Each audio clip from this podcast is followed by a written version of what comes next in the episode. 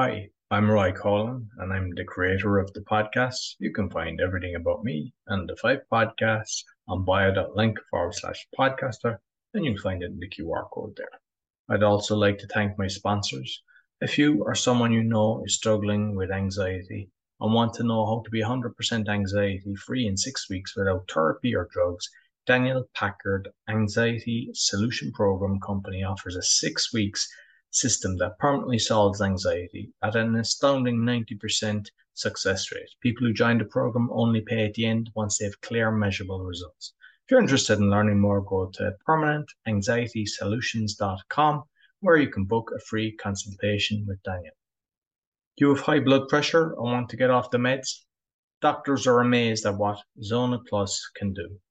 Get a $50 discount with my code ROY go to zona.com slash discount slash Roy, and you see the QR code for all my sponsors down at the end. Quality Polish manufacturer of metal products for telecommunication and workshop equipment and other metals. If you'd like a brochure, you see it in the QR code, and you just let us know if you would like a quotation shipped internationally and very competitive rates. I hope you enjoyed this week's podcast.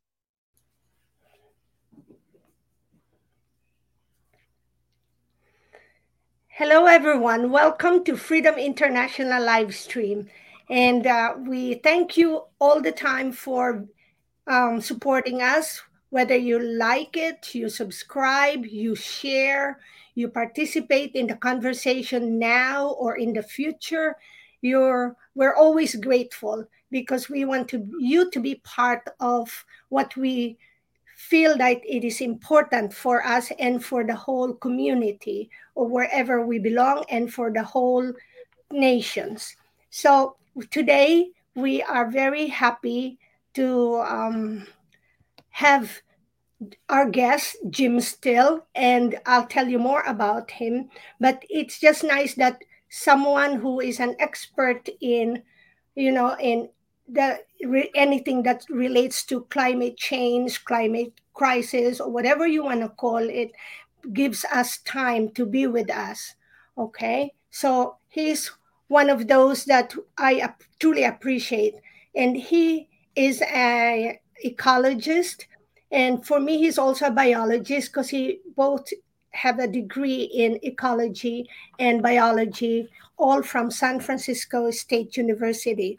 But before I continue about Jim, I want to make a shout out to the CO2 coalition.org, particularly Greg Wrightstone, who's been our first guest from CO2 Coalition. Because whenever we want to have someone who's an expert in certain specific topic, about uh, about about truth in our environment and our climate. And you know i go to him and thank you greg and uh, we'll have you again in the future but thank you for always helping us.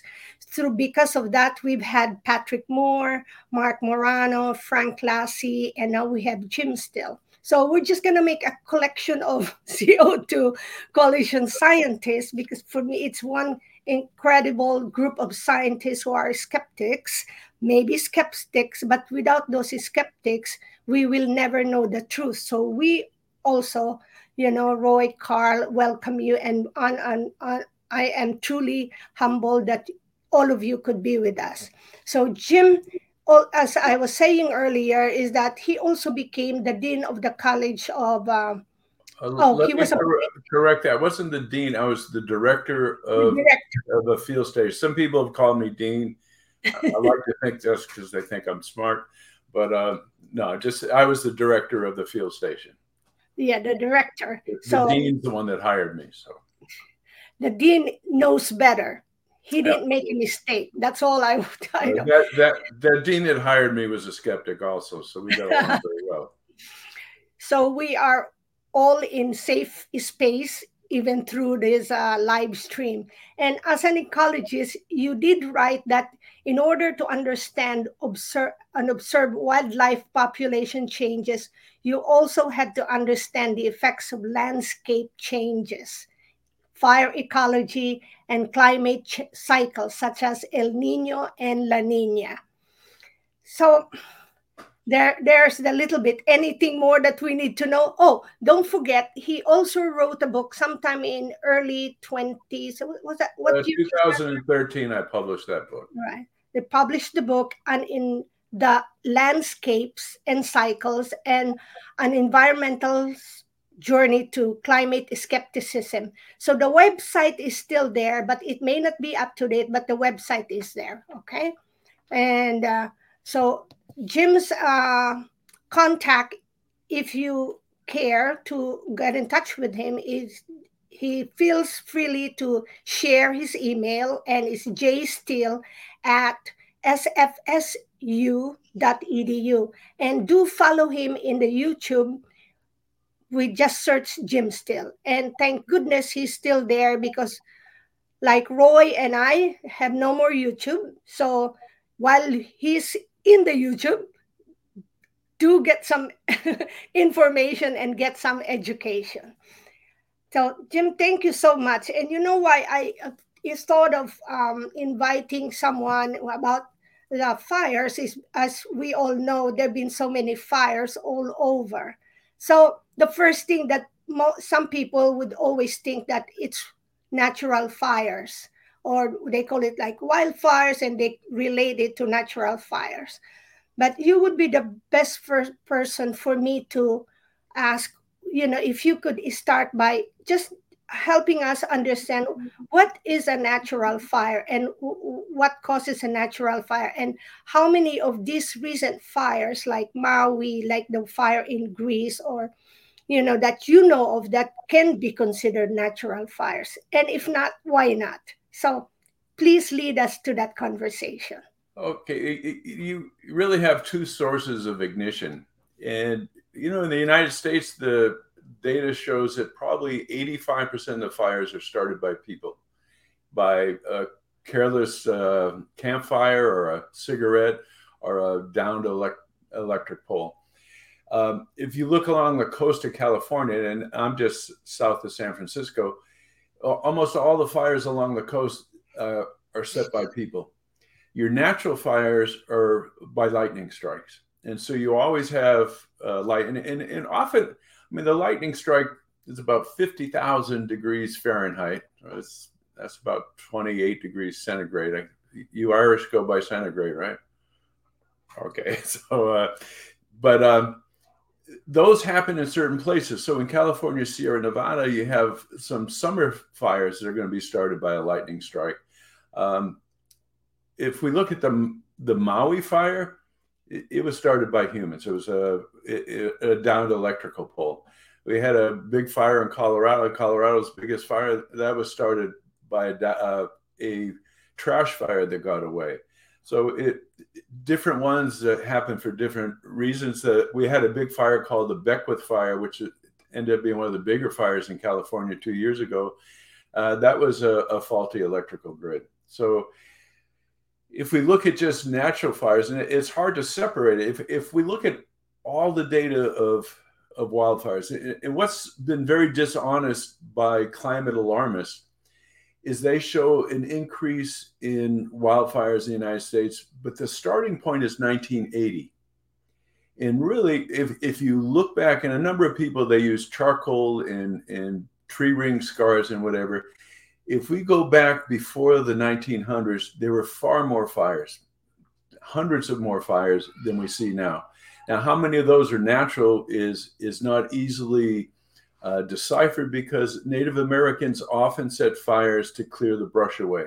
It helped uh, if, once you have a wildfire go through, if you have new growth, and that's good for for wildlife. So we can't quite tell exactly what's going on. In, in lightning, it's probably only one out of a thousand lightning strikes will cause a fire. I've, I've seen plenty of lightning scars on trees, even though the the lightning is is that hot. It's only brief enough that it doesn't ignite the tree. It's usually when it goes into the ground, if there's a lot of duff on the ground, it will it can ignite that duff. And the biggest fires that we have are the largest burnt areas is due to grasses. And grasses burn very easily, or you have small little twigs that are easily ignited. I know how many of you have started campfires, but you, you don't put a match to a log. It's just it, there's just not enough energy there. The match is a thousand degrees temperature, but it's not going to uh, ignite the log. You have to start with kindling.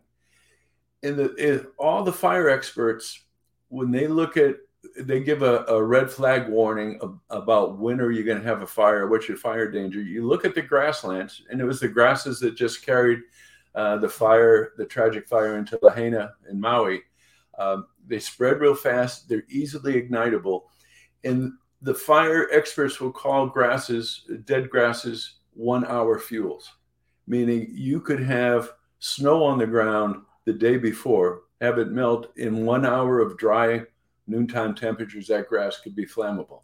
Now, I grew up in New England, and I know in that area, a lot of people say, well, once the snow melts, I can go make a trash burn, get rid of the leaves and everything from the winter.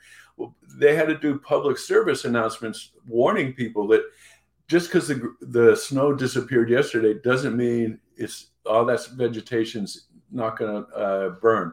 So because because people just get a misunderstanding.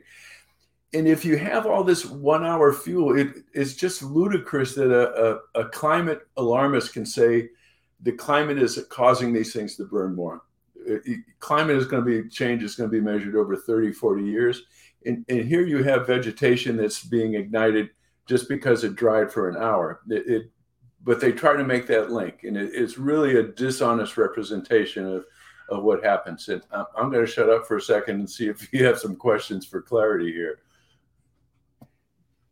Oh and um, in one of in many times that you had that interviews and conversation uh, you always speak about the change in the landscape and the change in relation to the people migrating or to the plants being imported. So I remember my study when I was in um, taking my master's, and I had an ethnobotany study, and I was in Hawaii, and that was part of the critical thinking that um, my professor mentioned, and I too was like, you know, oh, I never thought about the effect of the people in the in moving, migrating to the landscape and then to the temp to the climate.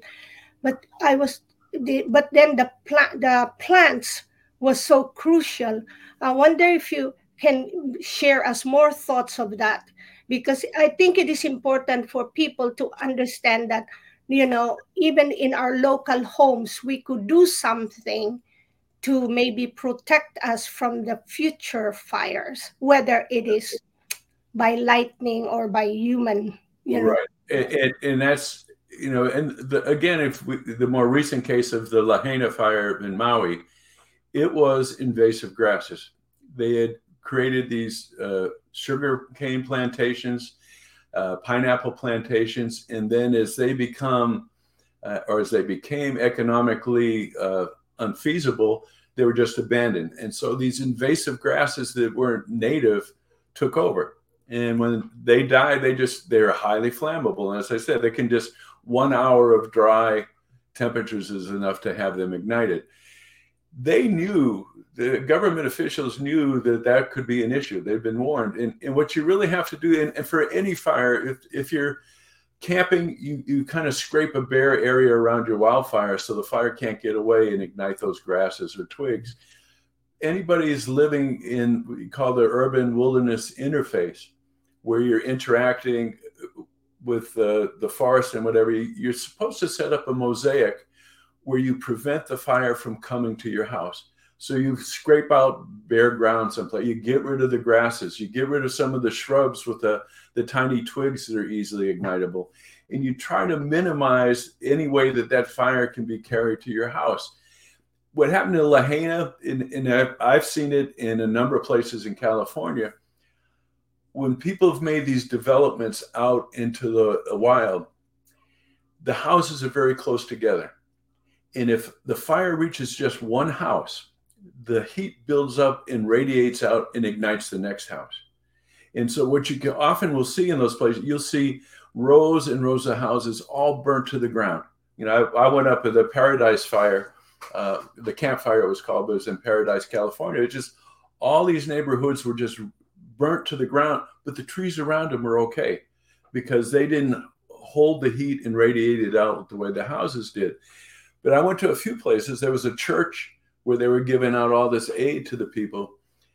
And the church was not touched. The church was surrounded by a little bit of a parking lot and a large grassy lawn that was live grass. Well, the fire came right up to this growing lawn and then stopped. And it, it never reached the house, it, the, the church, everything was fine. Um, and you could see that in certain houses that were slightly separated from uh, these more developments that the fire got up and got one house and then burnt the whole neighborhood to the ground. These other houses that were separated and had a little bit of a, a, a fire break between them, they were saved. So it, the one thing people really have to think about is how close can the fire get to you for your individual house? And what you can easily do is keep mowing the grass. You know, when when they go to uh, stop a fire, the firefighters will actually bring in bulldozers to scrape the ground uh, to bare ground, so it can't ca- those grasses can't carry the fire into the uh, further along. And so, if you do that, I would also say if you're in danger in, in certain places are going to have more fires, is is maybe have a, a fireproof uh, roof because sometimes embers can can the wind can carry the embers to your house and, and start a fire. But but that main thing is making a mosaic. Is what they should have done in Lahaina is what they should have done in a number of places. And if you get a spark, and it and it looks like they thought they put the fire out, but the when the winds pick up, so any places where it's very windy, you're in a bigger danger. And that's what that part of Maui is known for. The winds come from from the northeast. It's the trade winds they go over the and I forget what the volcano is in Maui, but then they come down the side and they're very they've dropped all their moisture on the north side. They're dry, heavy winds, and that just carried that fire right into Lahaina. Um, and people are aware of that. And, and sadly enough, it, it, wasn't a fire break wasn't dealt with to, to keep Lahaina from having a fire danger. I don't know if I've rambled too much on that, but No, no, you didn't. Uh, thank you so much. Uh, I'll pass it on for for the meantime to Roy. Thanks, Chris. I suppose Jim will get to know you a little bit because when you came on first, I'm looking at the hats in the background and all the medals. You might let us know what that's about. Uh, well, I, I, have family visiting here, so I, I, am relegated to my wife's sewing uh, room, and uh, we're big sports fans. Um, I was a Celtics fan, if that rings true for the Irish. But uh, um, my wife is my wife actually was a better athlete than I was. She was a, a top point guard at college and a top out uh, softball outfielder. So um, she's been a lifelong San Francisco fan for the Warriors. And you know, we go to games and you got bobbleheads, so there's some of that, and there's different hats and if people don't know what to give us for Christmas or birthdays, we get sports memorabilia. So uh, between my Boston Red Sox and Boston Celtics and her 49ers and Giants, and those are my second teams. Um, uh, we we have a, a lot of uh, winning teams to support. So what you're seeing behind me is some of that memorabilia. Mm-hmm. Brilliant, brilliant. So, like a lot of uh, people have seen as well helicopters pouring flames onto the forest. So there's a lot of I don't know the, the the powers that be creating a lot of the fires as well. I mean, I've looked at some of your videos and you give some fantastic advice for people how to stop it. And, but like, I mean, have you seen things like that where we know that being intentionally they've caused the fires? Well, I think you're confusing two things. When you see helicopters dropping these fire retardants, and often it's a little color or, or water, um, what they're trying to slow the fire down. And if it takes before you can ignite the vegetation, you have to dry it out a little. You know, and the fire is probably moving around and, and radiating a, radiating out about a thousand degrees Fahrenheit uh, heat, but it will take it. It had, almost takes four times as much heat to evaporate the water as it does to ignite something that's drier. So they're trying to dump water on it and slow it down and see if this isn't water. It. No, this is flames. Well, Are you saying that this would be to kind of stop the? the, the, uh, well, I'm saying I'll see them do two things. I've, I've watched them take uh, planes come in with big buckets and they scoop into the, the lakes and pull up the water and then go dump it. But also some come with fire retardants, and that looks kind of reddish or pinkish. Uh, usually, when they do a prescribed burn, when they I've seen where they've done prescribed burns, which I think is a good thing, is what the Native Americans did to help manage the the, the landscapes there. But they usually go with some kind of blowtorch system and they're walking around and setting the fire and they've kind of made uh, certain um, containment mosaics to, to help them control it so I, have I've never seen them starting a fire from a helicopter or, or from a I, have seen a few videos of that and i was like you know this doesn't make sense. I, would be curious if you could email me of course the link yeah, to the video. Yeah. i'd like to look at that because it um, it, it's possible that sometimes you're trying to start a backfire that you're that maybe you would it would the quickest way to do that um, and to mobilize people is to fly over and start that backfire. So you burn out an area so the advancing fire won't won't advance. So it, it's not impossible. It's not something that i've seen that but i know they do stuff like that. Uh, it, it's a lot harder to have people drive out in a truck and it's you know you can get caught in the flames if you if you're uh, on the ground. So that is possible i'd have to know the context of what you're referring to but but most of when i see prescribed burns they're on the ground with uh, some kind of blowtorch type of situation that's pretty well controlled sometimes they get out you know some of the locals where i worked uh, got a little nervous when the forest service would do prescribed burns because they would uh, the wind would shift and it would get away from them. So, okay. And like uh, Grace was mentioned, uh, the Maui fires, and I've seen a load of videos on that. And I know there's a lot of people saying the power was turned off before, there was no alarms, the water was turned off. But I've seen people going around, and I mean, I remember when I uh, grew up, they used to be burning out cars, and they were never looking like what you'd see there. And also, there's people showing kind of like one area. All the houses around are grand, but in this little area, the cars were just burnt out. It didn't make sense how a fire could actually do that. You know, a lot of what I've seen from the Lahaina's is the housing was pretty close together, and they weren't thinking of how the fires would spread there. Um, so it's you know the the houses that escaped, you know, all, all, these wealthy people that have been on that side of, of Maui, and that's that's the dry region of uh, of Maui. You know, it, it doesn't get much rain there. That's why people like it. It's a, a lot of sunshine. Um, and you get the heavy winds that will come down on that. So anytime the fire got close to a, a housing uh, neighborhood where the buildings are close together, they'll one house will ignite the next house. You, you just see it one after another. This it, it's you know some of these things I've seen from aerial photos. I'll, I'll see a hundred houses all went down, and you you just had to ignite one house. You just had to get one to to have it travel that way. Um, and and I guess a lot of people don't kind of realize how much heat can be radiated because it's invisible. And, and, probably the only sense you have it if you sit sit around a campfire. Uh, you're getting warm by radiation, so you're you facing the campfire. Your your chest gets warm, but your back is cold if it's on a on a winter's day. But but you that kind of gives you a sense of the difference of how much heat can be radiated. Um, so I, I, don't know exactly again the neighborhoods that you looked at, but um, certainly I could see what I've seen in many different places is closely packed houses. The whole neighborhood can go once you once you lose one.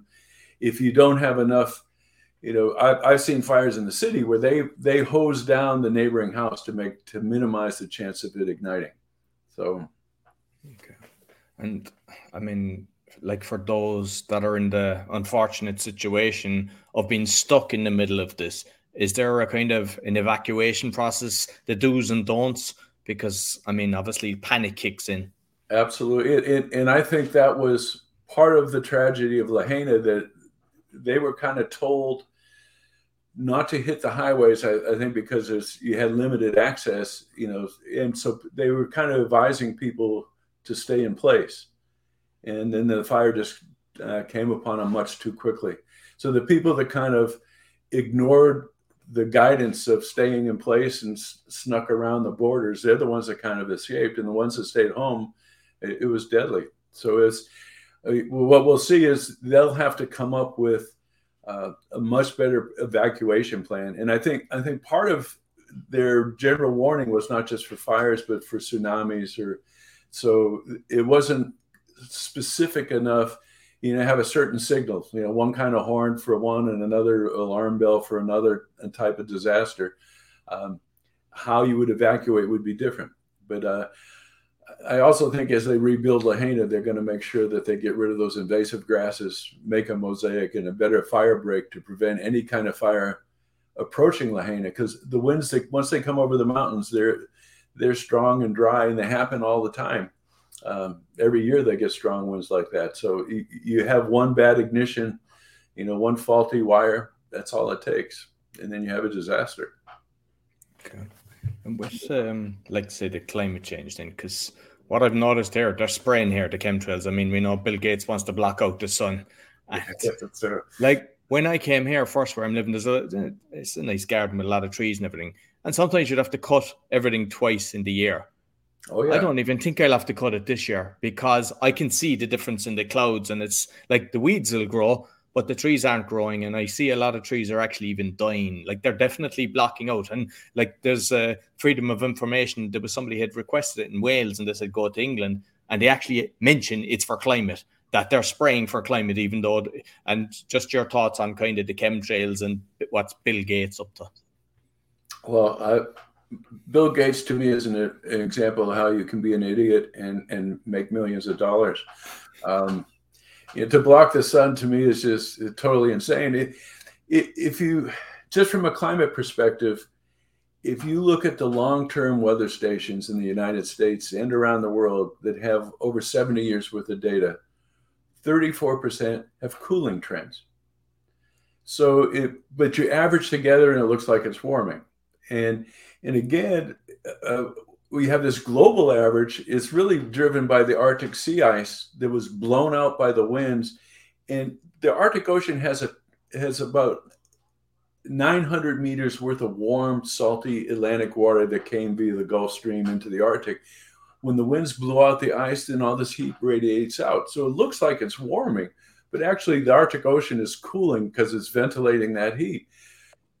But when you, average those together, it looks like warming. So then you say, okay, block the sun to stop the warming. Well, this, you're this 34% that were cooling, you're you're not making their life any better. And they say, oh, global warming is causing less crop production. You block the sun, you're gonna you're gonna stop that. You know, the CO2 has been great for a greening of uh, the country. It, if you look at a standard greenhouse, uh, the optimum CO2 concentration is about a thousand parts per million to have that greenhouse grow, and you want to constantly feed it that way. Um, but we're only at 400, so in a sense, you could say the vegetation of the world is starving for CO2 right now. And last time we had a major extinction back 252 million years ago, the Permian, CO2 was down to about 180 or lower, and they had a rainforest collapse. They had a, a, blackout of algae in the oceans. So the lack of CO2 is probably more problematic, but it's it's the stories are being pushed in a different way. You try to make you weaponize every weather event and then blame it on climate, and it's all narrative. And they're getting all these kids that are are totally terrified. But kids kids haven't even lived long enough to know what climate is. You know, they see a a, a tornado and think, oh, this is climate change. Well, they've happened all the time, but they're they're sort of brainwashing these kids. I just saw a video of Obama saying, "I want you to stay angry about this and vent your anger and focus." in this, they're they're getting all these kids to be an army uh, of alarmists when they don't know any better. But if you have skeptic scientists, you know, the World Economic Forum, they brought Greta Thunberg, who was a 16 year old actress who knows squat about climate have her speak, but they didn't invite any skeptical scientists. The CO2 Coalition just got the the 2022 Nobel Prize winner in physics joined this coalition, and, and he he agrees with the coalition that CO2 is not the problem. And that this climate crisis is, is really a bad hoax and a misdiagnosis of what causes the Earth to warm. And I, I've given a few talks, and what's has always amazed me is you say, well, do you think it's warmed? And I said, well, you know, in the 1800s, it was a little ice age, and we've definitely warmed a little. The oceans, I think all the data shows the oceans have warmed a little. And I said, but it's not CO2. And they said, well, geez, if, it's, if CO2 is not warming, what could it be? So no one's being taught about the other ways the Earth can warm, the other dynamics that cause these events. They try to make every event due to CO2 or made worse by CO2. And, and the public is actually – I think, has become more illiterate about how climate changes because of the way they've tried to focus on this narrative.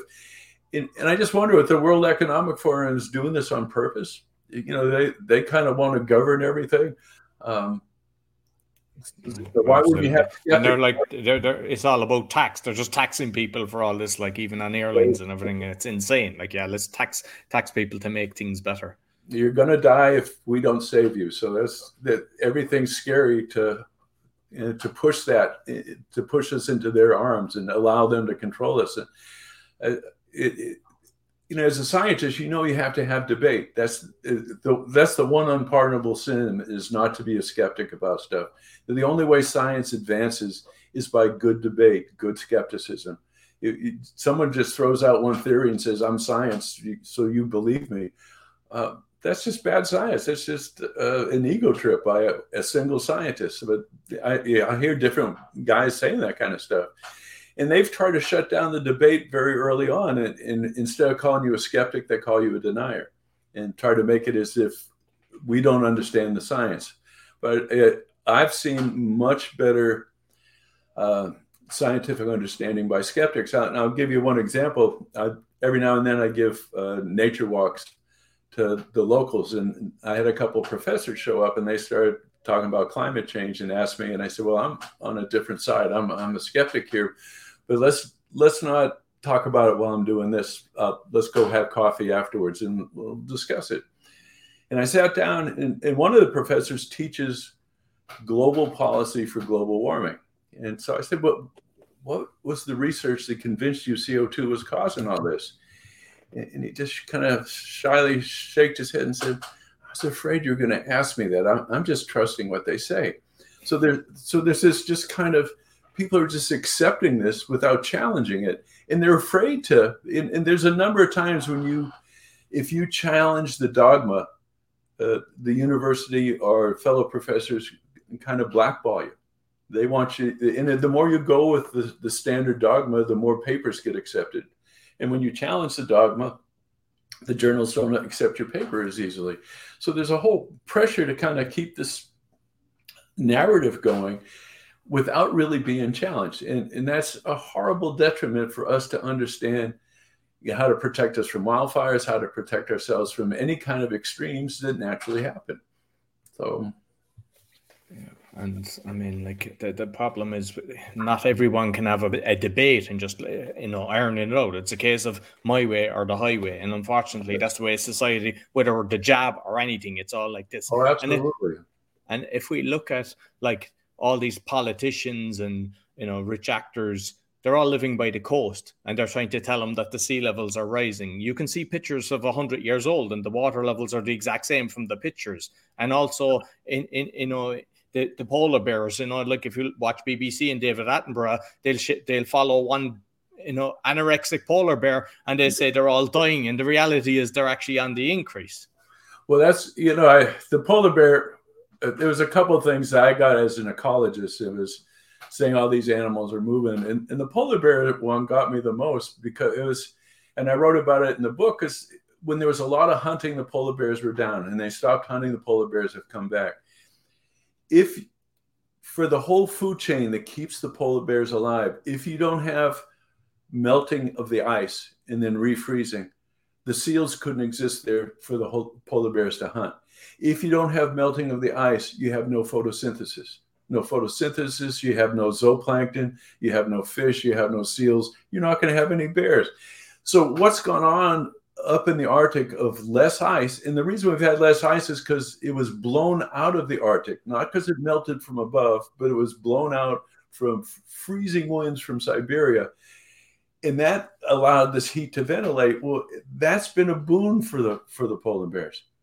And and then to, to kind of uh, check back with you on, on, the sea level, there were some good papers uh, where what they've done is sometimes a tide gauge looks like the sea is rising, but it's really because the land is sinking. And that's one thing that we have done in so many different places is to feed the growing populations enough water in the cities. You pull out all the underground uh, water in the aquifers. And when that happens, the land compresses and sinks. So uh, one guy did a study of all the long-term, uh, his last name was Boretti, and he, he looked in the South, uh, Southern Pacific. So he look around New Zealand, Australia, and a couple of islands and they had GPS systems right next to the, the tide gauges. And so if you subtracted the land sinking from what the tide gauge was saying, the average rise in the sea level is just one millimeter a year. And you know, one millimeter in a year takes like uh, it's just not going to add up to anything. You, you can certainly uh, protect yourself from that. But I, I've here in Pacifica, California, I was on the sea level rise committee, but there are people that just want to build walls that are 20, 30 feet high. It's tremendously expensive. They call it managed retreat. Let's start moving all the buildings along the coast inland. It, people just go nuts and they don't really investigate everything that's going on. But it's it's we really don't have that threat. And as you see, you can see a lot of places you, you just don't notice the sea level rise because it's so minuscule. Um, it is weaponized though and, and people because they don't critically think they're not taught to critically think uh, they just hear a fearful story and and they take it as as gospel it, our media system like national public radio uh, they always kind of throw in climate change for every event they just you know one line with it i used to love david attenborough because i love the photography and, and being an ecologist and a nature buff but some of the stuff he's done, you know, and he got invited to the World Economic Forum. Uh, it's really bad. It's it's just propagandists using his great photography abilities to to spread a narrative that's not connected. As you said, that there was that one anemic polar bear that uh, this was National Geographic did that one. They filmed it and they said this is what climate change is like, and they got pushback on that. But I, I think it had like 30 million views within a day, and everybody thinking, "Oh, this is the poor polar bear." Well, it had nothing to do with uh, climate change. It's, and you could think of a hundred reasons. No one knew why the polar bear was uh, sick, but people just jump on that. It's just these knee-jerk reactions. Uh, I'll just throw in. I, I did some. I monitored like six different um, wet meadow uh, systems in the Sierra Nevada and one of them crashed and all the bird life we were studying was disappearing and i had different professors or students come in and they'd see it drying out and say oh that's just what climate change predicts oh my god this is what it's about now they've only looked at it for five or ten minutes but they give me that knee-jerk reaction i've been studying it for 15 years and, and measuring different things and i knew it had nothing to do with climate because i was this place was one of the re- places in California where the maximum temperatures were higher in the 1930s than they were now. So I couldn't blame it on climate change. It turned out that it was the streams had been downgraded from an old railroad track 100 so years ago, and that caused all the water uh, to be uh, drain the aquifer and dry out everything, dry out the plants. So it, we've restored it, and all the wildlife came back. But if we just jumped on the bandwagon and said, "Oh, that's climate change," we would never have fixed it. We would you go out and you'd protest or maybe glue your ass to a uh, a sidewalk or something, um, and nothing would have been done. But you think you're a hero saving the environment when you, you were actually doing the worst thing for the environment. You were ignoring what really happened and how you could fix it. And, and that's what made me write this book was that it, if you're really an environmentalist, it, it's not climate change is an issue. It's, it's landscape changes that we can fix, and then these nat- natural cycles we can't, but be prepared to know that they're going to happen. In California, the El Ninos, we get heavy rain, heavy snows. La Ninas, you get droughts, and it fluctuates every. You get these events every three to seven years, but then it it sets up the whole Pacific Ocean for like 30 years of more dryness or 30 years of more wetness. And uh, if people understood that, they'd sleep better at night. But um, they get a drought and they think, oh, we're all going to die. So they've done a good job with propaganda. It's kind of. Uh, I, have seen I've seen it with uh, even Sesame Street for the children. It's sad, like. But listen, Jim, thanks a million, and uh, I don't want to hog the stage. I'll pass it over to Carol. Uh, Jim, yeah, the, regards those polar bears, um, I um, I taught my nephew to look into that because he was being propagandized at uh, at school. Uh, don't just keep his mouth, just keep quiet. But here's another side to the story. Um, like the polar bears, they don't really know if what their populations are doing because they didn't take any serious consensus until I, late in the game. I can't remember what it was. But um, polar bears can also swim 80 miles in the sea to go hunting. Nothing unusual about that. And what people forget is, and this is all part of the, cloak and daggers sort of thing, is uh, when they show pictures of the polar bear dying, uh, and they say the poor bear, if you have to realize it's top of the food chain. When it loses its teeth, it can't hunt and nothing nothing can really attack it. So that's the way a lot of them come to their end is by starving.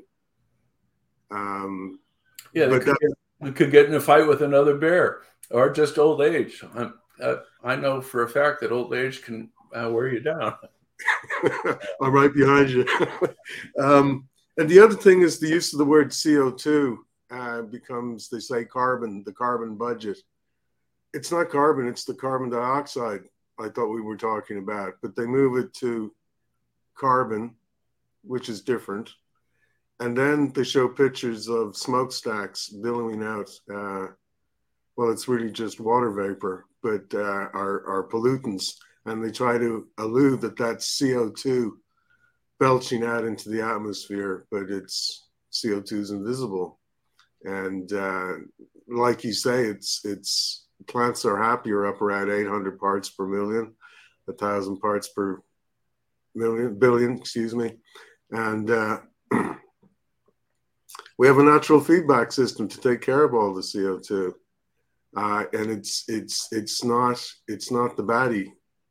It's the destruction. I like you the fact that you pointed out it's the landscape. I've been saying it's the destruction of the natural habitat and messing with the natural order. That's the real threat um, not not the CO two thing. That's just. Um, yeah, one of my pet peeves is oh to to save the environment, let's do biofuels. Now, a lot of places in the United States that I know of, and probably around the world, is they used to have marginal farms due to low technology, low fertilizer. And as farms become more technologically advanced, these marginal farms went back to the wild. But then when they started doing biofuels, they said, oh, they reclaim the, the land now for corn here in the, the Midwest the United States or Brazil for sugarcane. And uh, in Indonesia, they're doing palm oil is a big one, and, and that's threatening the orangutans. So you have these environmentalists think they're stopping climate change by using biofuels, and they're really making it worse. We were we were headed back to restoring landscapes to be more beneficial to wildlife. And I, I, know when I restored it, the wildlife got better than it ever did. Uh, it uh, the my research station was where there was heavy gold mining in the in the 1800s. They totally denuded the hillsides of the forest to to get wood for their mine shafts or to forge their metals. They took the streams out of the stream bed and put them in wooden boxes so they could dig up the gravel in the bottom to get to the get to the gold. So by the late 1800s, it was like a moonscape. But now it is back. The trees are better. The wildlife is better. We, we've had wolves move into the area. We had wolverines that hadn't been there in 60, 70 years. And so as we stop screwing up with the landscape, the wildlife is coming back as good as it had ever been. Yet you keep hearing them say, oh, CO2 is causing ecosystems to collapse we're not seeing that. Where where where we allow the landscapes to come back and be more natural, the landscapes are uh, the ecology is thriving, and it's it's it's to me it's just abominable. They're just making people think about the wrong thing and make them think they're being good environmentalists when they're actually doing the wrong thing. So it's yeah, that's it. Yeah, it's it's it's just the, the simple things. If people just look a little, just a little bit more carefully at the at the issue, they see they could at least entertain that something else is going on. I mean, when you were talking, I was thinking about the reintroduction of the wolf into Yellowstone, and it was one just one species, and uh, it changed the population and the beaver and the deer, and that changed the you know the way the rivers would flow or they become more stagnant, and ponds would the whole landscape would change and the whole of nature would thrive just because of one species. Um, but you could blame it on snowmelt. Uh, you know, you could you could blame it on so many things unless you actually look a little closer. Nature is never just one simple thing that that's responsible for everything. It's so much more resilient. If if the landscape is there for them, they'll do well.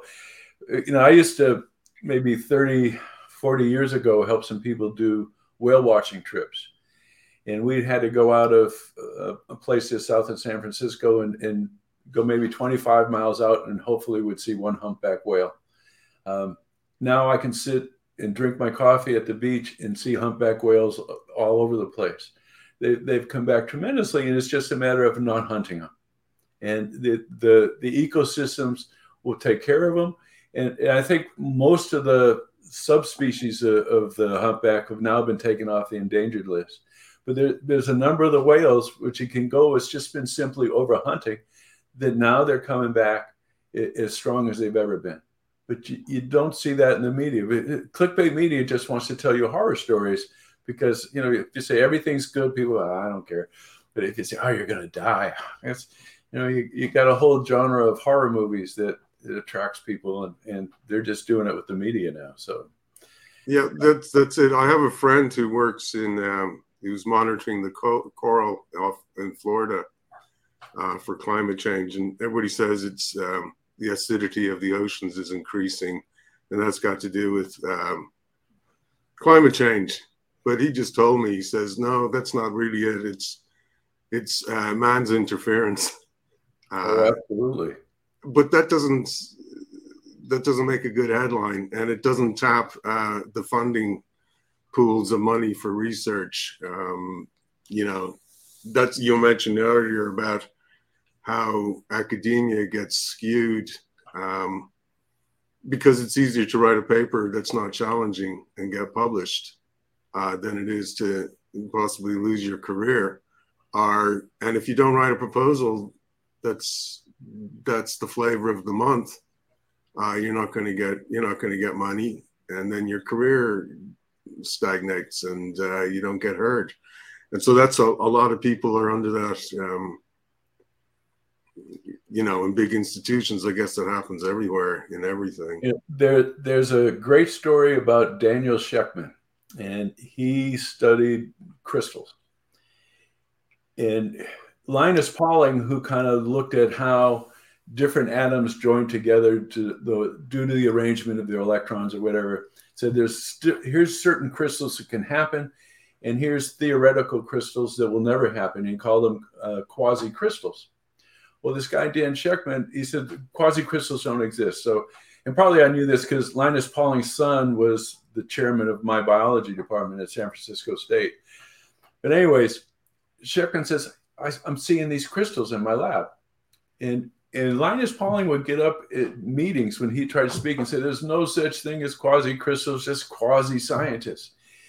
And they raised such a stink. You know, they they attacked Dan Shechtman and said they wouldn't publish his stuff at first. It took him a long time to get it published, but other people in his lab finally kicked him out because they said he was bad for their funding to get uh, any kind of funding going on. And finally, when he published and people looked and said, oh, yeah, now I see quasi crystals. He, he got the Nobel Prize. And they use quasi crystals in high surgery uh, equipment. It's it's like he saw it, but no one wanted to believe it because you know one guy had created this meme. Linus, Linus Pauling was a genius. He probably would have had a third Nobel uh, if his sons didn't give away this DNA stuff.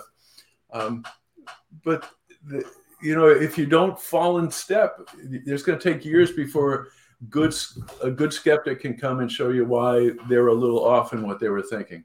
So there's just that uh, way that science is is not advancing as quick as it could be because certain personalities uh, can control it. And now, if you have the government take your side, all your funding, if you know government said, "I want I want you to fund this," that that's what you go for. I had, I had a friend they did nasal mites. Somebody else looked at leaf miners, and they're sitting around saying, "How can I get my research funded and connected to climate change?" That carries out there, so everybody starts looking for any minuscule connection you can do, and if you look for it that way, you can always make some kind of connection. It can be a it's a false correlation, but that's all you're looking for. Well, yeah, I mean, CO2 is ubiquitous, so you could, uh, well, pretty much ubiquitous, so you could find funding for some weather related CO2 type uh, connection, um, you know, because it's what, everywhere. One of my biggest complaints is when we look at how much CO2 is heating the earth, and, and I, I believe in a greenhouse effect. I think we have one. It but it's pretty much reached its limit. It's not going to get any much worse if it does. But if we didn't have a greenhouse effect, Earth's average temperature would be below freezing. So we have a benefit from that. I think a lot of what we're seeing right now is the oceans are warming. And so they say, oh, CO2 is warming the oceans and not the sun. And and how they measure that warming is in, in the, the energy is measured in joules and joules per second is watts. So everything is watts per meter squared. They try to, and so they say, oh, well, CO2 has is adding two watts per meter squared, and that's what's causing the warming. And the thing is, the watts per meter squared from infrared doesn't warm the ocean in the same way watts per meter squared from the sun warms the ocean. The sun's energy can penetrate as deep as a th- uh, 100 meters but it's going to do most of its warming in, in the upper 5, 10, 20 meters. Uh, I don't know if you ever s- swam in a cold pond, you can tread water and your body is warm, but your feet hit the cold layer below it, not warm. The infrared from CO2 only penetrates a couple of microns into the surface. I don't know if you're not familiar with microns, but uh, if you sharpen a pencil, if, if people use pencils anymore, uh, a pencil point is about one millimeter, and you can fit a thousand microns on a, on a millimeter. So this the CO2 is only getting this very cool, this very thin skin surface, and then it can be radiated away right away. The sun, anytime you go below that skin surface, the heat that it gives to the water has to rise to that surface by convection or, or conduction. And then once it's to the surface, it can radiate away. Well, it takes days, months and maybe years for that solar heated water to escape compared to the infrared that only takes an instant to escape. Yet they treat them as the same thing. They say, oh, well, this is watts per meter squared, so it must be warming the ocean. I think if if you if they really looked into this better, and I've tried to examine this, I've put it on a couple of my YouTubes to show. It's where you have a lack of clouds that allows the sun to heat the ocean more is what's warming the ocean. And, and we do know, all, all the studies will show you, is the tropical waters heat, they absorb more solar energy, but that energy is then transported further north. So the, the tropics, the water doesn't warm as much as it gets heated. And the places that it gets heated the most is like the Eastern Pacific, where you have El Ninos uh, and La Ninas. When it's a La Nina, there's hardly any clouds and it allows greater heating of the ocean. And that's the place that all the studies show that most of the heat going into the ocean is very localized to that one place. And, uh, and it's somewhat similar in the Atlantic, but not quite as much as in the Pacific. And that's all solar. It has nothing to do. If you think the greenhouse gas is adding heat to the ocean, you think of it as a blanket. Well, it's not. The oceans aren't warming as a blanket. They're warming in very specific places that are connected to solar heating and a lack of clouds. Do you think it's um, also got to do with tectonic plate movement or volcanic activity heating the oceans? Um, People, how, I. I, hear there there is tectonic activity. I, think it provides some kind of warmth. Um, I don't think it's as much to explain what we're seeing. I think the solar heating of the ocean is is a better explanation. Um, uh, I don't look at it as, as a major player, but it, it does have it does play some part. Um, I look at the way climate changes over the years has to do with tectonic activity and the way it allows warm ocean currents to heat the land. If you go back to the Cretaceous uh, 160 million years ago, Antarctica had dinosaurs and lush vegetation on it. And that's because uh, warm waters could surround Antarctica back then. But then as Antarctica kept separating, you got this current called the Antarctic Circumpolar Current, blocked all the warm water coming from the tropics towards Antarctica, and Antarctica started cooling. And then as it started, sea ice started freezing, it, the cold water went to the bottom, and, and the whole oceans changed. And so I, I, look at tectonic activity as rearranging ocean currents, being the more powerful dynamic. Um, and, you know, I, I, guess, you know, if you look Ireland or, or Europe, the Gulf Stream, a lot of those Northern European countries would be a lot colder if it wasn't for the Gulf Stream carrying up heat. And then it's bringing the heat from the tropics up and then it ventilates and, and warms Western Europe. And if uh, the eastern United States might be 10 degrees warmer at the same latitude because the, the way the winds blow it towards Europe. So I think those are just examples of how ocean currents, once you heat that ocean water, uh, you're going to be able to affect the, the climate and the transport. So it, most of what we're seeing in climate change, the warming is not in the tropics, but places where the oceans are ventilating heat. So again, that's why I go to the oceans in the solar heating because a lot of this water is it's warmed down to maybe 400 meters where your your underground volcanic stuff is thousands of meters deep and i don't think it really is such a great volume of water down there i, I just don't see it making the same effect right yeah no i've heard that too so i just wanted to know you know how negligible or significant it was yeah i haven't tried to make but we've had you know there's there's skeptics that i uh, Joe Bastardi is kind of a weather guy and, and a skeptic, and he kind of buys into the uh, the volcanic underwater volcanics is driving it, but I, I I disagree with it. But you know, skeptics are not all following the same uh, narrative. We're trying to look at it for different reasons. So, so you would you would put um, how do I put this? Climate change due to the sun then uh, you know, I mean, I accept climate change is always happening. Absolutely. Uh, it would be stupid to think that it was static. Let's put it that way. So, um, so if it's always, I forget what I was going to go with that now. Um, At our age, that happens. Yeah, it's happening more often. Uh, um, uh, I, I, suppose the other thing is if it's all got to do with the sun, then uh, essentially, um, do I know that the, the, the, the climate models, they don't, uh, and maybe this has been updated, but they don't contain things like the Milankovitch cycles, which are 400,000 year cycles of the sun and all these, you know, uh, um, these large circulations, precession of the cycles.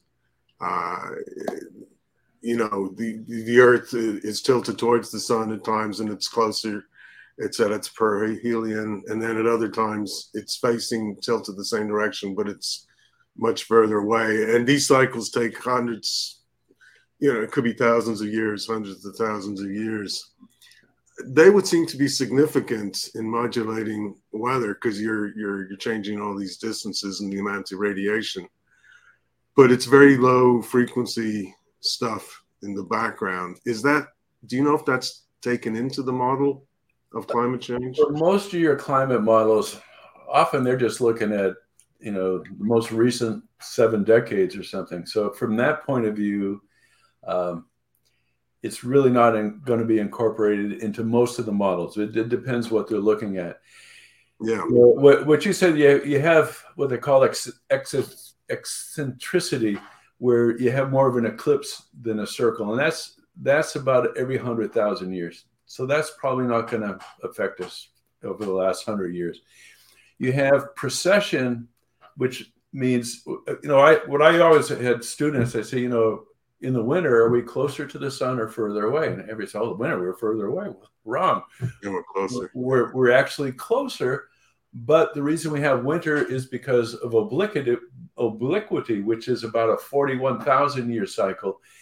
The axis is tilted and it, it, it varies from 24 degrees to um, about 21 degrees. But that's just enough to make the sun move further north and cause the ocean currents to bring more water into the into the Arctic, or go a little further south and not transport as much water into that. And, and I do see what studies have shown is our El Nino cycles when we're at the uh, peak of obliquity um, back in the Holocene 12,000 years ago, um, that there was hardly any El Nino events and that's when the warm the the Arctic waters were the warmest because the, way it was tilted was bringing so much more uh, heat into the Arctic. And now, as we're cooling, it's been slowly um, less and less water is being transported in the Arctic, so the Arctic has been cooling. And it, the greatest amount of ice happened during the Little Ice Age a few hundred years ago, where 12,000 years ago there was no sea ice in the Arctic. And again, when I, you know, I was saying that La Nina conditions have caused less clouds in the tropical Pacific, Eastern Pacific, allows more heating. Almost even the skeptics like Michael Mann would say that the oceans were in an El Nino-like condition during the Little Ice Age, meaning that there there was it was more warm water spread across the Pacific, so you had more even distribution of clouds. And then for the last 150 years, we've been more uh, La Nina like, which had less clouds in the Pacific and allowed more warming of the ocean. So, so what you see, you see is some of this, these orbital cycles are affecting El Ninos that hardly ever happened 12,000 years ago. They've increased. So we got more El Nino like uh, stuff happened during the, the little ice age. Um, it comes into play, but on, uh, you know, a framework of 15, 30,000 years is going to be a more issue. And, and still a lot of scientists debate, is it precession, uh, which means that that axis wobbles and depending on where the orbit is, it's pointing towards the sun or away from the sun at different seasons. But you know, a, a warmer season in the north might mean a colder, uh, a, a, colder season in the in the winter. So it's it's balanced out you know again but these these are such long-term dynamics. It's hard for that to explain what we're seeing just over the last 100 years. But again i think if you if you look at this la nina uh, dynamic it can explain everything that's happened in the last 150 years. Plus you know i, I was a, a co-author but a, a, minor player in a paper that just got published is saying a lot of our land temperatures have been ruined by the urban heat effect. And again, that's just with the with the landscapes. There's there's a great picture of um, in Atlanta, uh, Georgia, and they've done it in other places. But you look at the landscape, and you can see where it's green forest and where there's city buildings. And then you take an infrared and look what the temperature is. And there's 10, 15, 20 degrees difference. And the hot places are all where the city's built in the cold places are all where the vegetation is. So, you know, what are we really measuring? We might be measuring a warmer global temperature, but land temperatures are being jacked up by an urban heat effect, and, there, and no one can deny that. And you could have other temperatures in the Arctic that are blooming because the ice got blown out and the heat's ventilating. So there's these different dynamics that are making the global average temperature warmer. It has nothing to do with CO2.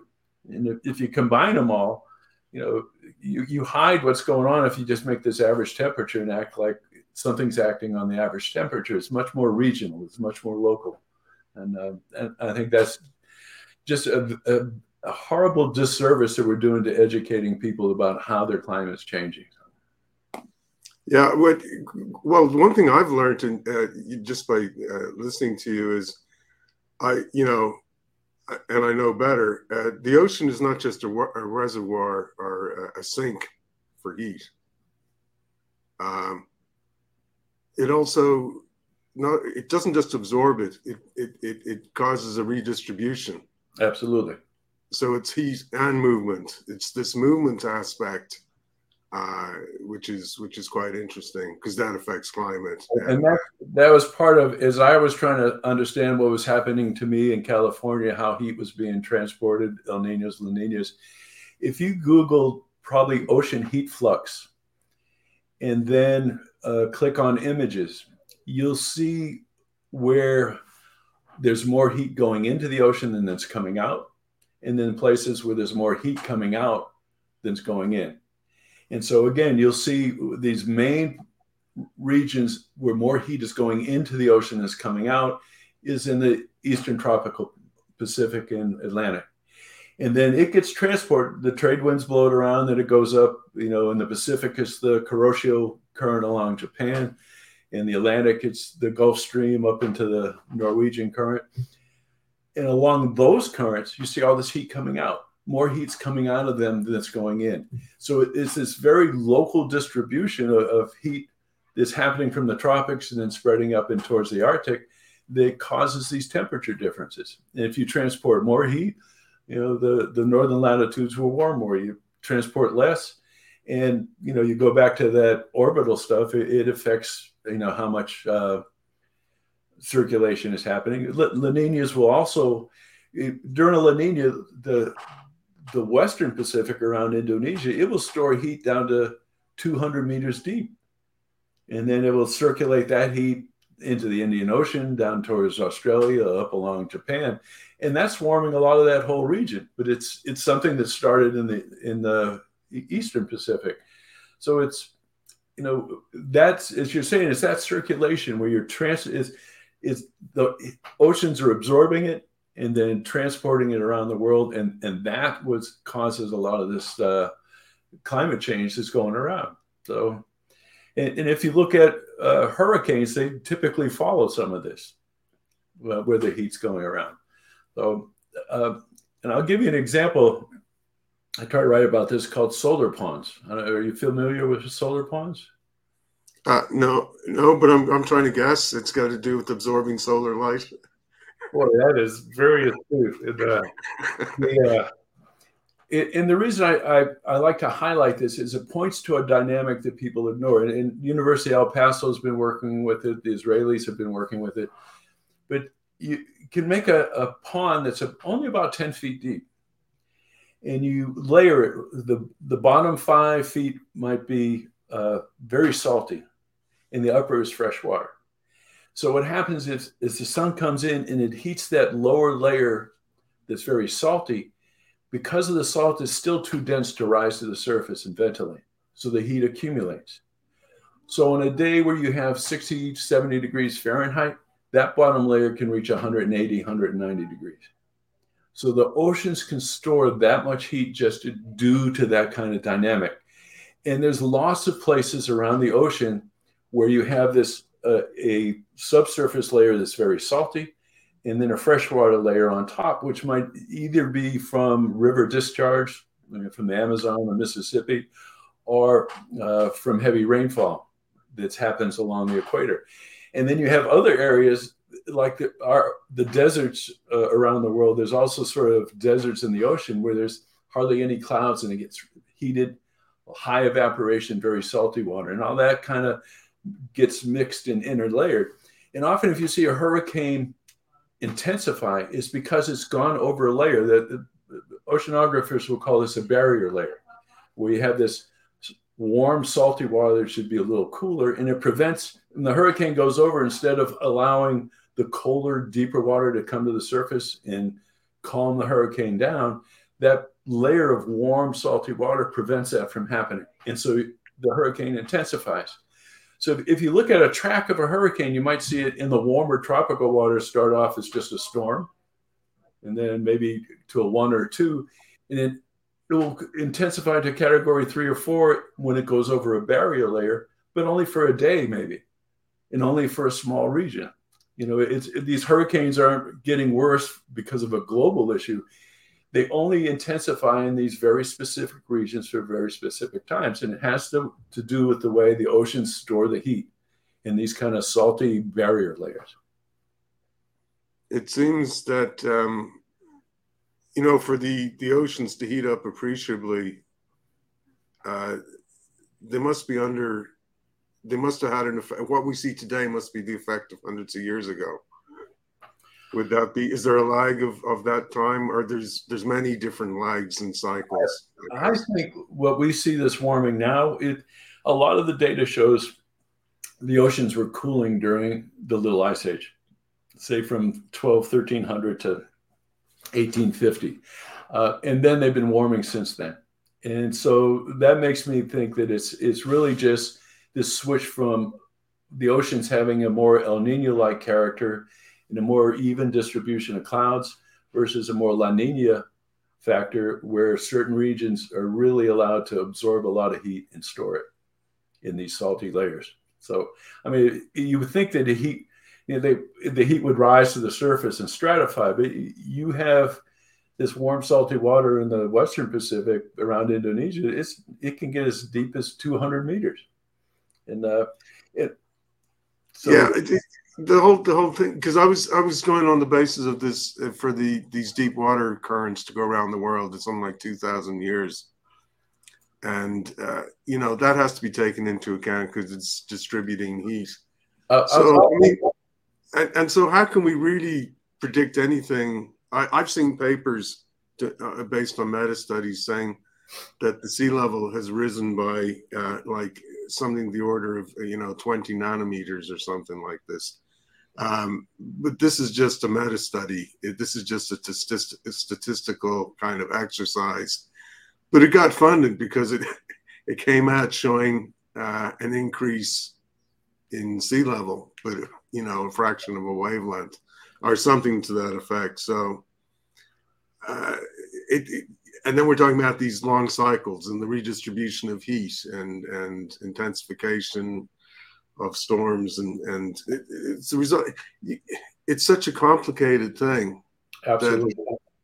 to come out and say trust the science um, these things to me they're just uh, anathema. It's it's it's it's terrible. It, it, most most people, you know, I, I I read five peer reviewed papers a day, and sometimes my wife catches me slumped over in a deep sleep because some of them are pretty boring. Um, it, it's hard to work through, and I can't expect people without a background. I mean, just the vocabulary alone, never mind some of the concepts and, and the statistical analysis, it knocks most of the people out of the water. So you, we really need a, a way to educate the public in a way that doesn't put them to sleep. Uh, you know, I've been trying to go to Twitter now and see if I can do short blurbs on on Twitter because people have a very short attention span. You know, just to backtrack a little on what you're saying with the oceans, it, there is uh, s- different parts of the ocean store more heat, and the Atlantic stores some of the most of the heat in, deeply, and it, it would be hundreds of years. And I think they, in some places in the Pacific where that water doesn't circulate to the surface, that heat can be from a thousand or so years ago. But most of what's affecting our climate, like an El, uh, an El Nino year, is ventilating heat that was stored just 200 meters deep and then washed across the Pacific and brought to the surface and releases that heat. It, it, the paradox is an El Nino causes the global average temperature to go up, but it's actually cooling the ocean. You know, but people don't talk about it that way. They oh, we're gonna this extra warming and climate change and El Ninos. Well, actually, the El Nino is, is cooling the oceans. So it's again all, all those climate dynamics that are complex. They could be simply expressed to people, but, we're not seeing it. The the multimedia likes to just make this catastrophic confusion, and um, I. I, I'm a little nervous of where we're going. Yeah, I'm I'm in full agreement with you. Um, I could keep on um, throwing things out, so many things to discuss, but I know we're probably uh, pressed for time, so I just want to open it up to my colleagues here. Um, Grace, how are we doing? Oh, yeah. well, I'll just share this uh, comment from a viewer, and maybe you can add on, Jim. Okay, so sure. it says uh, Vostok ice core samples show first there is a temperature rise. The 500 to 800 years later, there is a rise in CO2. These samples go back 400,000 years. It also appears the pattern has been repeating itself over these 400,000 years. So there's really no question, but maybe you can add something. I know um, uh, listening to you and Carl, you both, we all in agreement that, you know, the climate continues to change. So anything you could share? Um, in terms of a long-term cycle in Antarctica, I I don't feel like I know enough about what might cause it. What what I do know is they just pushed you know uh, the drop in sea ice in the Antarctic, and they're making a big thing about it, and it's only kind of reduced back to what it was in the '60s. But there's a, a circulation pattern that happens. thing about it, and it's only kind of reduced back to what it was Okay. Sorry about that. Sorry. That's all right. I just, uh, but you know, where the Antarctic Peninsula comes out, often the, you have some high heat in those areas. Um, but it's often is, is caused by foehn winds. Do you know what I mean when I say there's a foehn wind or a, it's, you have these winds, they drop all their moisture, they warm, they go up over an, over a mountain crest, which the Antarctic Peninsula is, and then when it descends, as the pressure increases, the temperature goes up. So when so when the circulation allows the winds to go around the peninsula, it's colder. And when the winds go over and down, they have these high, uh, near record temperatures along the peninsula. But, but often the media will say, oh, the hottest temperature ever in Antarctica. It was at the very tip, which is nearest the warm ocean waters that are being come from the tropics and due to a foehn wind event. In, in the inner place where you're saying the Vostok uh, ice cores, uh, I'm not sure exactly how those cycles change. Um, I do know I can tell you more about how the sea ice is changing, the way the pressure system, all the sea ice is, it expands when there's strong winds blowing away from the continent and it shrinks when you got winds coming in. And pressure systems will do that because there's a circle, you know, on one side, and there's a thing called the Amundsen low pressure system. So on its eastern side, it's blowing, the winds are blowing in and you get less ice, but on its, on its uh, western side, is blowing out and you get expansive ice. So if they average together, you lose sight of that. But that's this low ice in the Antarctic sea ice is because of the way that kind of pattern causes ice to contract and expand. And, and there is been papers about a, a cycles where um, different places the pressure systems change, and so ice grows in some places, and then the 180 degrees away, it's it's it's decreasing. So uh, exactly how all that works, I don't feel like I know enough to to ramble. So uh, thank you anyway for sharing your thoughts on that. And um, since you do a lot on the videos and your YouTube, what else do you think needs to happen for the in the educational system? You know, there's a lot of uh, homeschooling, there's a lot of micro school, but they do need some materials, you know, for and every conversation they, we have is we always think of the children. The yeah i think my, my videos are probably uh, a little too scientific for anybody that's uh, a senior in high school or lower. Um, but the co2 coalition is has an education committee and i sit in on that and uh, uh they've come up with a number of comic books which i had uh, little to do with but other people and we're distributing but you know some places they get banned. I know they went to a an educate education uh, conference and people kicked them out because they it wasn't the right narrative to be telling. But you know we're trying to do that kind of education for kids at different levels and, and the committee is looking at how can we expand the range of the ages that you're going to target because different ages are going to require a, a different way of, of, presenting this stuff so um, I, I can only hope it gets better. I, I think homeschoolers are, are more open to it, um, or at least you know teaching critical thinking. Um, your public schools, you know, I think the the politics, at least in California, it tends to be pretty aligned with left wing thinking that it's climate change and uh, everybody hates fossil fuels, so that must be causing the destruction, and that's the only thing you want to teach. Um, so, but I, other than what we're doing, I, I uh, the, there's another group that's trying to reach out to kids. Um, he was a senator in Arkansas, I think. His group is is doing climate change for kids, but those are the only two that I'm really aware of right now. No, thank you. Maybe I'll try to search on that senator in Arkansas. Yeah, and, and, and go to the CO2 Coalition's website, and they have their they have a kids education page, and you can see what they have offered. And they, you know, you can ask them. Uh, you ask Greg to send you some of the the comic books so you get an understanding of what we're doing. Okay, and uh, there's i think more than one time you've been invited to present or speak have a conversation in you know it's an, a financial podcast. Uh, so I, yeah I, I i brought i brought that up because the question is who's truly benefiting? And if they, they are weaponizing climate change they're always having that agenda. The pandemic has been happening and they said okay the next agenda is climate change so, who's truly benefiting, and why would a financial podcaster even want to invite you? So, what's in it for investments? Well, where where I I think you're referring to my last San Francisco Economic Roundtable, where I was invited to speak, and a friend of mine from the university is a member of that. And that roundtable is almost anybody who wants to uh, rise in the politics of the area kind of joins that that roundtable for a while, and some people have been there for a long time. Uh, there, it depends on who you talk to. It's it's a mixed bag of of people's beliefs, and uh, so you know who benefits from the economics of it. I don't I don't think you could look at that group as as much.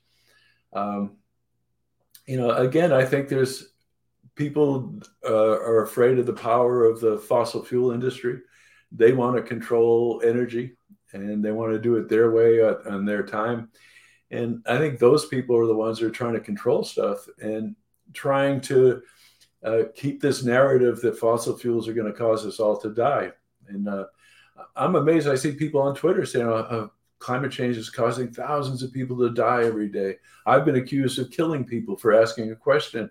Um, just by questioning, they, they think we're, we're, we're killing folks. So I think some people are, I know, it's like Chicken Little just got so obsessed with uh, something fearful that, that they really believe it. I think others are, are trying to manipulate the economics. Um, I mean, the government can screw up a, uh, an economic system pretty quickly. So, um, you know, I, I, think it's a mixed bag of who we have to worry about, and and hopefully, as more people understand the science, they might be become better critical thinkers and and be able to see past uh, some of the fear mongering that's been going on.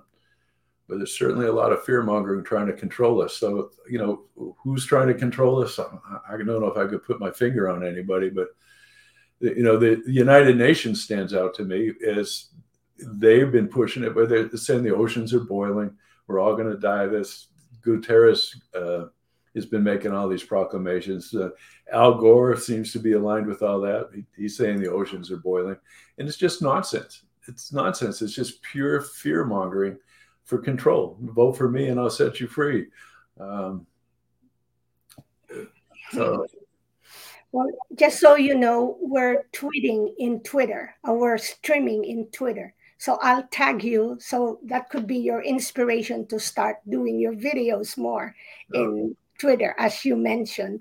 Well, that's what I've been trying to do. Is I'll I'll give a link to my videos, and and I'll I'll, I'll get some increase. But I have maybe you know a, a good tweet. I'll get thirty thousand views, and they'll you know then I, but I might get hundred people go over to the YouTube site.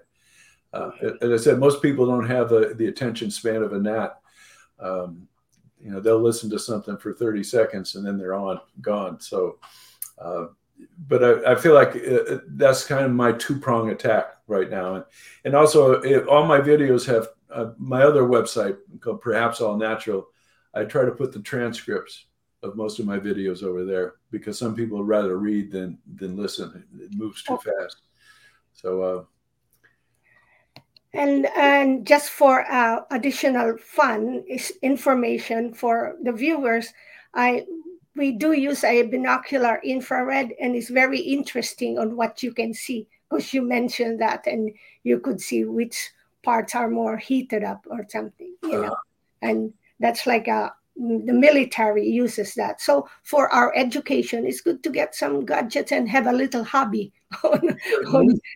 you can get a very cheap infrared gun. And i use this when i was teaching some ecology classes we'd have a, a, wet meadow where it's it's drier at the top and wetter at the bottom and it proceeds but you can have just within a meadow the, the ground temperature will be 30 to 100 degrees difference uh, at midday because uh, depending on how much moisture is there depending on what kind of vegetation is there.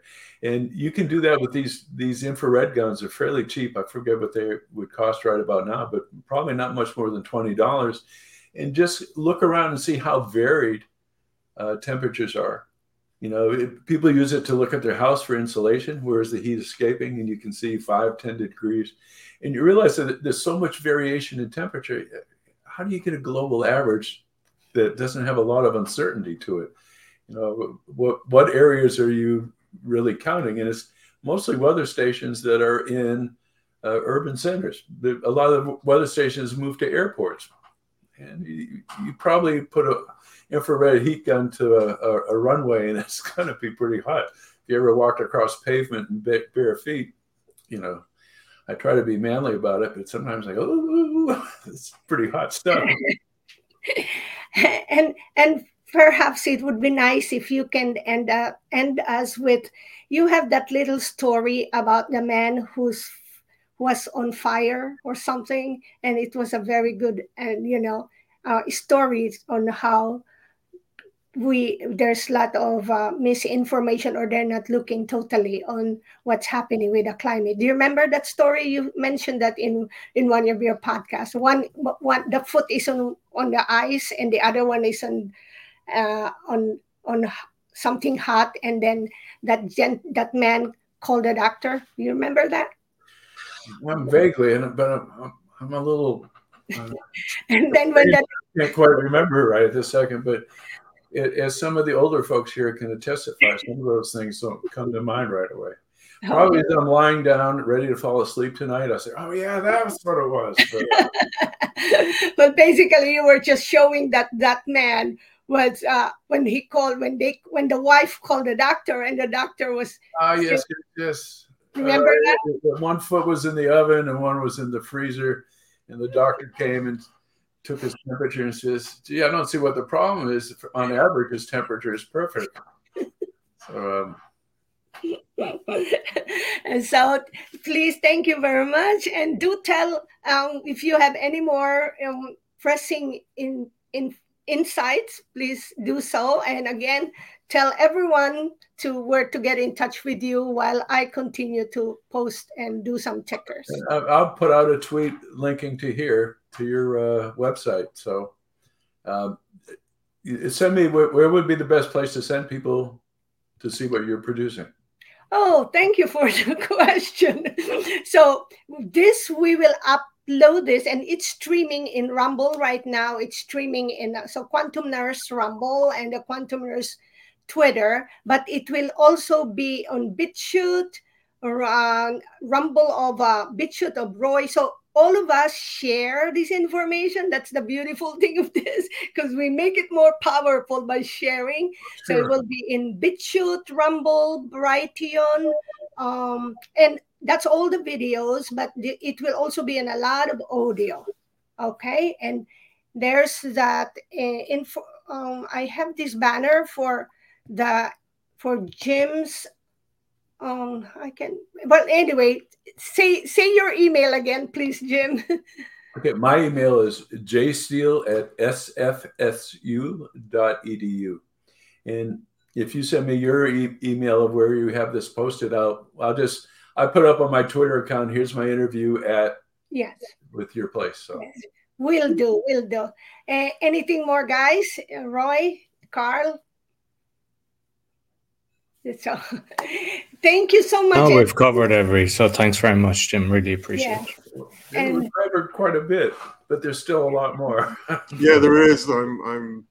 I don't want to say anything because I'll open up another conversation. But yeah, um, yeah, yeah, very nice to meet you, and thank you so much. You too. Yeah. Glad to meet and, all of you.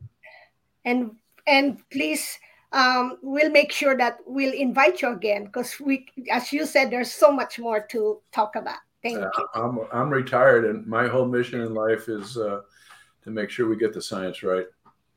I, I, I, survived a widowmaker heart attack, one of the 10% lucky people that have a couple of years ago. So I feel like, okay, I got to go down swinging. Uh, that's what I'm doing and to all our viewers and followers and and please yeah help us disseminate the, the right right information okay especially for our children and for all you all of us there who's still making it every single day the best of our days. Take care and source bless. Thank you. Bye. So i hope you enjoyed this week's podcast.